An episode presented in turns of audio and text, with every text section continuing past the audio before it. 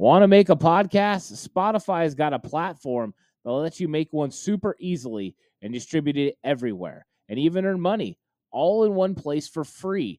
It's called Spotify for Podcasters, and here's how it works Spotify for Podcasters lets you record and edit podcasts right from your phone or computer. So no matter what your setup is like, you can start creating today. Then you can distribute your podcast to Spotify and everywhere else your podcasts are heard. Video podcasts are also available on Spotify. And when you want to take conversations with your fans to the next level, Q&A and polls are the best way to get them talking. With Spotify for podcasters, you can earn money in a variety of ways, including ads and podcast subscriptions. And best of all, it's totally free with no catch. Ever since I've discovered Spotify for podcasters, I just enjoy putting these podcasts out for everyone to really like. I highly recommend you give it a try. It's so easy to use. Download the Spotify for Podcasters app or go to www.spotify.com slash podcasters to get started today.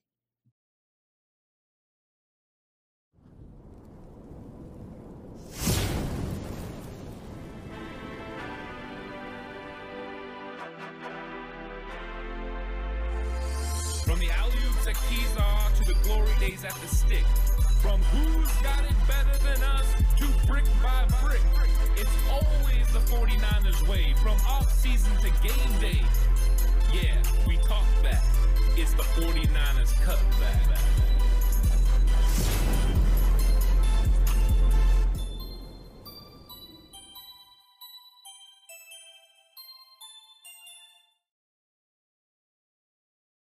It's 49ers Cutback Podcast time. Welcome to the 49ers versus Houston Texans game preview show.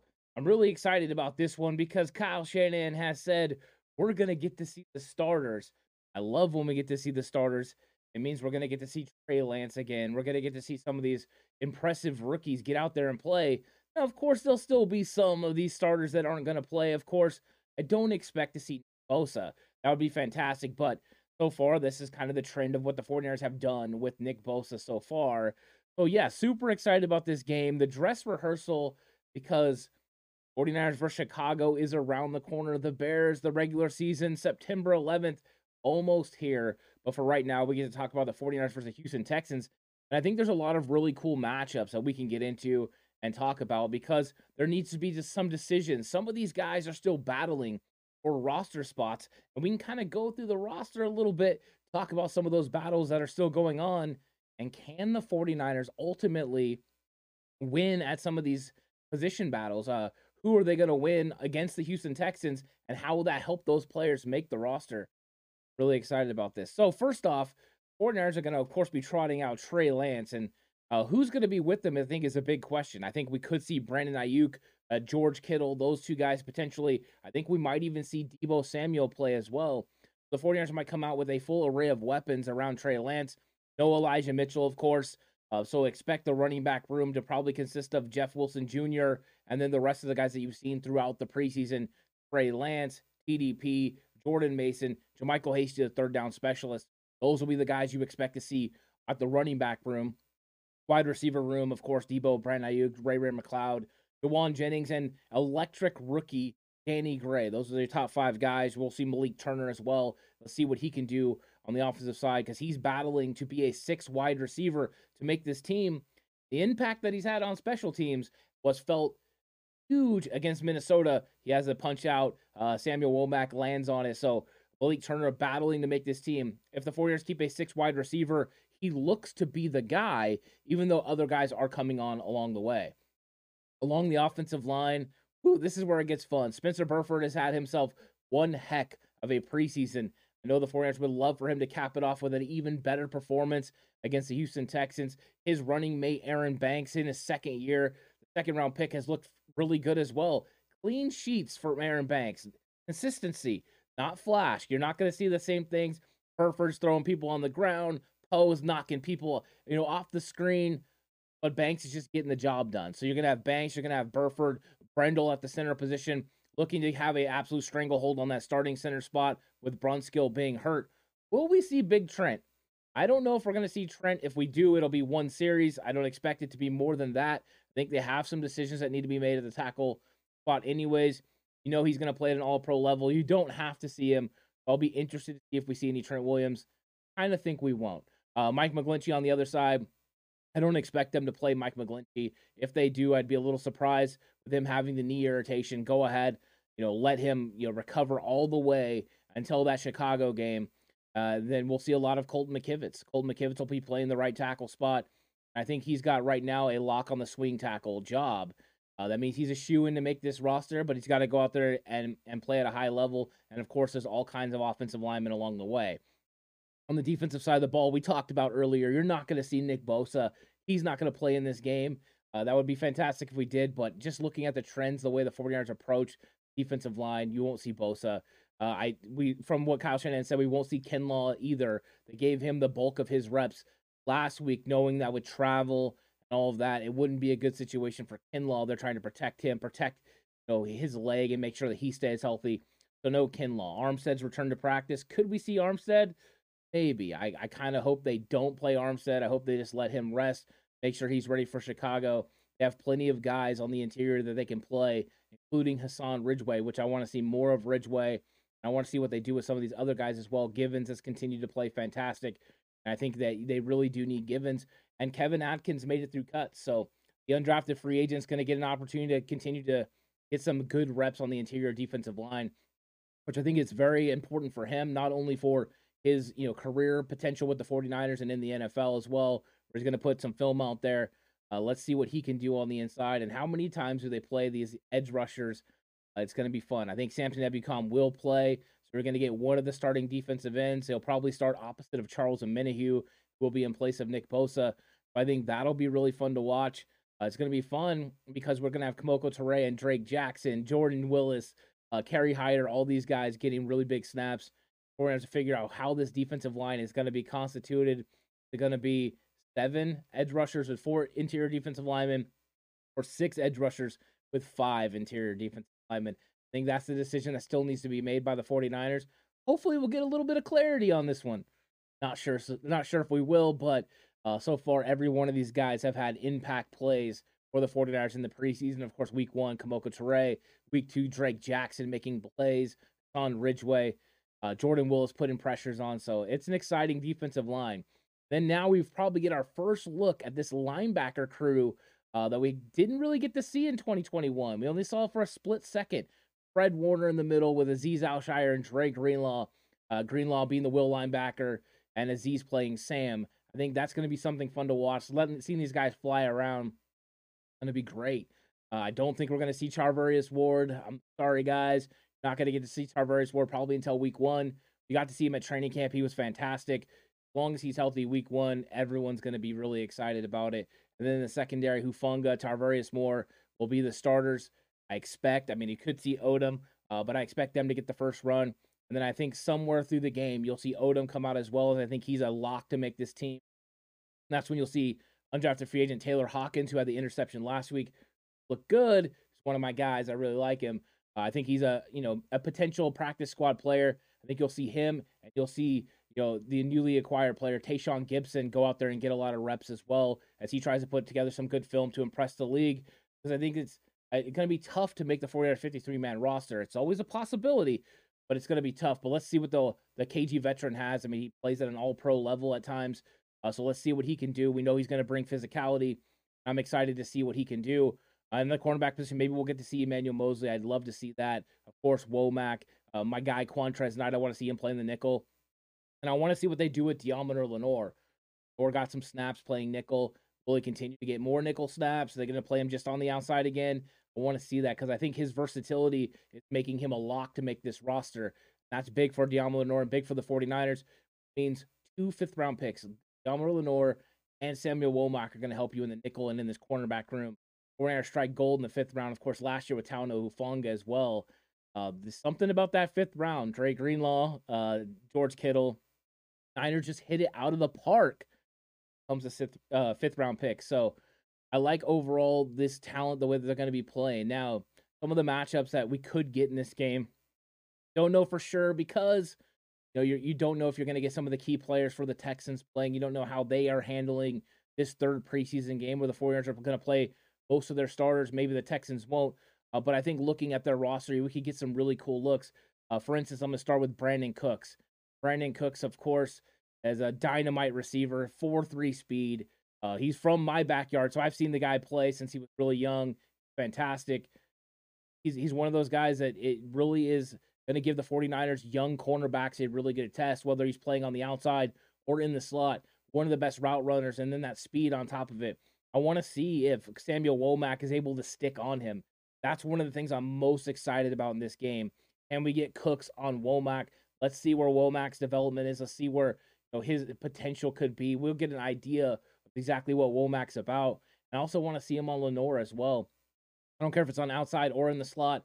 I want to see how Lenoir handles it because Lenoir has definitely looking more explosive. His hips look more fluid. He's been turning and running with these guys, getting in their hip pockets. That's what you want from the cornerback position. Don't allow distance. Don't allow them to have any separation. So that way you can go up and make plays, make it contested, make it difficult. I think the Niners have the capability in the secondary, but until we get Ward out there, uh, I want to see these young guys go do it. You know, and Ambry Thomas step up and be able to play. You know, against somebody like Nico Collins. I think that's a good matchup for Ambry Thomas, Nico Collins. Those guys should be very familiar with each other. I think that could be an exciting matchup to watch uh, because you know that's more what what Ambry does. That that that type of coverage is going to work out for him dealing with a bigger receiver. So I'm kind of excited about some of these matchups that we're going to see along the way. You're going to have other ones. You got Laremy Tunsil playing uh, potentially for Houston. That could be fun. Justin Britt plays center. Um, so you're going to have some cool interior matchups there. So they have a pretty talented offense overall. And they have some guys that, you know, can go make plays. Plus, you have quarterback uh, Davis Mills. You know, Davis Mills uh, out of Stanford, a local product. 49ers got the best of the Texans last year. Trey Lance uh, took advantage of the Texans and won that football game. It looked really good in the second half. But now we're going to see Davis Mills. How does he look in this, you know, in this uh, Houston Texans offense? How many times can the 49ers offensive line get after him? I think this is going to be a, a huge fun. This is the first one, first game, of course, of the games of the preseason where I feel like there are actual key matchups to watch because we're going to have, you know, and a better idea of who's going to play. Um, with the Green Bay game, we knew that Green Bay wasn't going to play most of their starters. Uh, with Minnesota, neither team was playing starters. I think in this game, we could get starters on both sides, which means there's some key matchups and some things to watch. And I would love to see the 49ers line up Charles Omenihu, the former Texan, uh, and also uh, Samson Ebukam rushing against Jer- uh, Laremy Tunsil. Uh, I know it'll probably only be a couple series, but that would be fun to watch. Let's see what the development is because I think somebody like Samson Ebukam is set to have an explosive year. I think he's kind of under the radar right now. You know, 49er fans are talking about Drake Jackson. They're talking about Kemoko Turay. They're talking about Charles Omenihu. Not too many people are talking about Samson Ebukam. The way Ebukam played last year at the was fantastic. I mean, his end of the season run, his playoff run, the guy was absolutely explosive. And I thought he did a really good job of taking advantage of those one-on-one situations that having Nick Bosa and Arik Armstead on one side of the defense provided. And I think him and, of course, uh, Arden Key were the guys who took advantage of it. Now, will we see the 49ers expand that Arden Key role this week? Kerry Hyder, Charles Omenihu, and those guys playing inside? We might. I think it's less about scheme. 49ers are going to get too much into scheme. Ultimately, you're not trying to go out there and actively win the game. If you execute your base offense and defense, execute the looks that you want to execute, and then you win the game. I think you're excited about that potential. But the Baltimore Ravens haven't been losing preseason games for years. Baltimore Ravens also haven't won a Super Bowl in a long time. So uh, preseason win game winning, uh, it does not you know go ahead and coincide with winning in the regular season. Now Baltimore is tough every year. I think a lot of times preseason uh, win and loss uh, go to show how good your depth is. I think that's why the 49ers have won two games. They have a tremendous amount of depth. But I'm not gonna. I don't really care if they win this game or not. All I care about is finding out who's gonna make this 50 roster and continuing to see certain players, and I'd love to see all of them, but certain players develop all throughout this roster. I think that is something that's you know really important for the 49ers. Continue to uh, you know, just get more and more chemistry with each other. And a lot of that has to go on the offensive side of the ball because Trey Lance needs to continue to work out chemistry, his timing with George Kittle and Deebo Samuel. That's something that's been coming along. I've seen him make really solid throws to them in training camp. There were some where he would absolutely put it right in the bucket for those guys over the middle of the field. That was an area that I was concerned about Trey Lance during you know the offseason because we've seen Jimmy Garoppolo live in that area and Kyle Shanahan's offense produces those opportunities for that middle of the field to be open. The way that you run the the zone and then the play action pass off of it, uh, safeties and and linebackers have to commit to stopping that run. When they do, it leaves a void over the middle of the field. Trey Lance needed to be successful there, and from what I saw in training camp, he was taking advantage of a lot of those situations. It was way better than we saw last year in his rookie season, and that got me really excited about the potential of the offense because we already knew what Trey could do vertically, and he's pro- he's provided that again in this preseason. That throw to Danny Gray was absolutely fantastic, and he hit him in stride, a big time touchdown. That makes people think, oh, I, I can't run a lurk. I can't run a robber over the middle of the field like I did against Jimmy Garoppolo because if I don't have a safety over the deep half helping my cornerbacks, one of these guys, one of these wide receivers, and that's why it was important to get Ray McCloud and Danny Gray can beat me over the top. I think that's going to provide the 49ers so many more opportunities uh, in the middle of the field because now you have to worry about them going vertically. We've seen Trey Lance throw those balls outside to Brandon Aiyuk and to Danny Gray that are out on the edge um, with fantastic catches. We've seen Tyler Kroft, the tight end, make a fantastic catch from Nate Sudfeld along the sideline, stretching this defense horizontally, stretching the defense vertically, and opening up a lot of room for Deebo Samuel, Brandon Aiyuk, Danny Gray, Ray Ray McCloud, and the running backs as well to catch the ball with a running start. And there's nobody better in the NFL, YAC wise, yards after the catch, than the 49ers wide receiver room and tight end room. George Kittle, throw him in there as the YAC bros. So Trey Lance being able to operate over the middle of the field is something that's needed, and I think we're going to see that on display. I think Kyle Shanahan is really going to try to get some rhythm early with this offense. I think he wants Trey Lance, this offense, to feel really comfortable knowing they're going to have a break going into the Chicago Bears game. Let's work out some rust. Let's do some of the things that we've done in practice. So look for him early, maybe even a shot down the field. I look for him to get him outside the pocket, some play action, get him outside, get the ball out to Kittle, get the ball to some of his receivers, and let them create in space. I also want to see what they do situationally. Uh, when Kyle Shanahan is faced with a third and two, does he come in? Do they leave Jeff Wilson in? I want to watch that because all throughout training camp and all throughout the preseason so far, now Jeff Wilson wasn't available through the preseason. Uh, Kyle Shanahan didn't make him available, but uh, all throughout, we've seen come in those short yard situations. Last week against Minnesota, he gets horizontal, he gets tackled. Will they trot TDP out there? Will they leave Jeff Wilson Jr. in? Or could we get a newcomer like Jordan Mason coming in on short yardage to see what he can do in those? I think that will be interesting. Another thing to monitor from the running back position with Trey Lance being back at quarterback, how do they line up Trey Sermon with him? If they decide to put Trey Sermon in a shotgun situation, I think that is the most important for him. That's when Trey Sermon, to me, does the best. His running style fits better coming from the shotgun, running read option with Trey Lance. I think that's his best fit in the 49ers offense. I don't know if Kyle wants to have just that kind of set for Trey Sermon in the season, but that might be the best situations for him to use his skill sets the best as he continues to develop.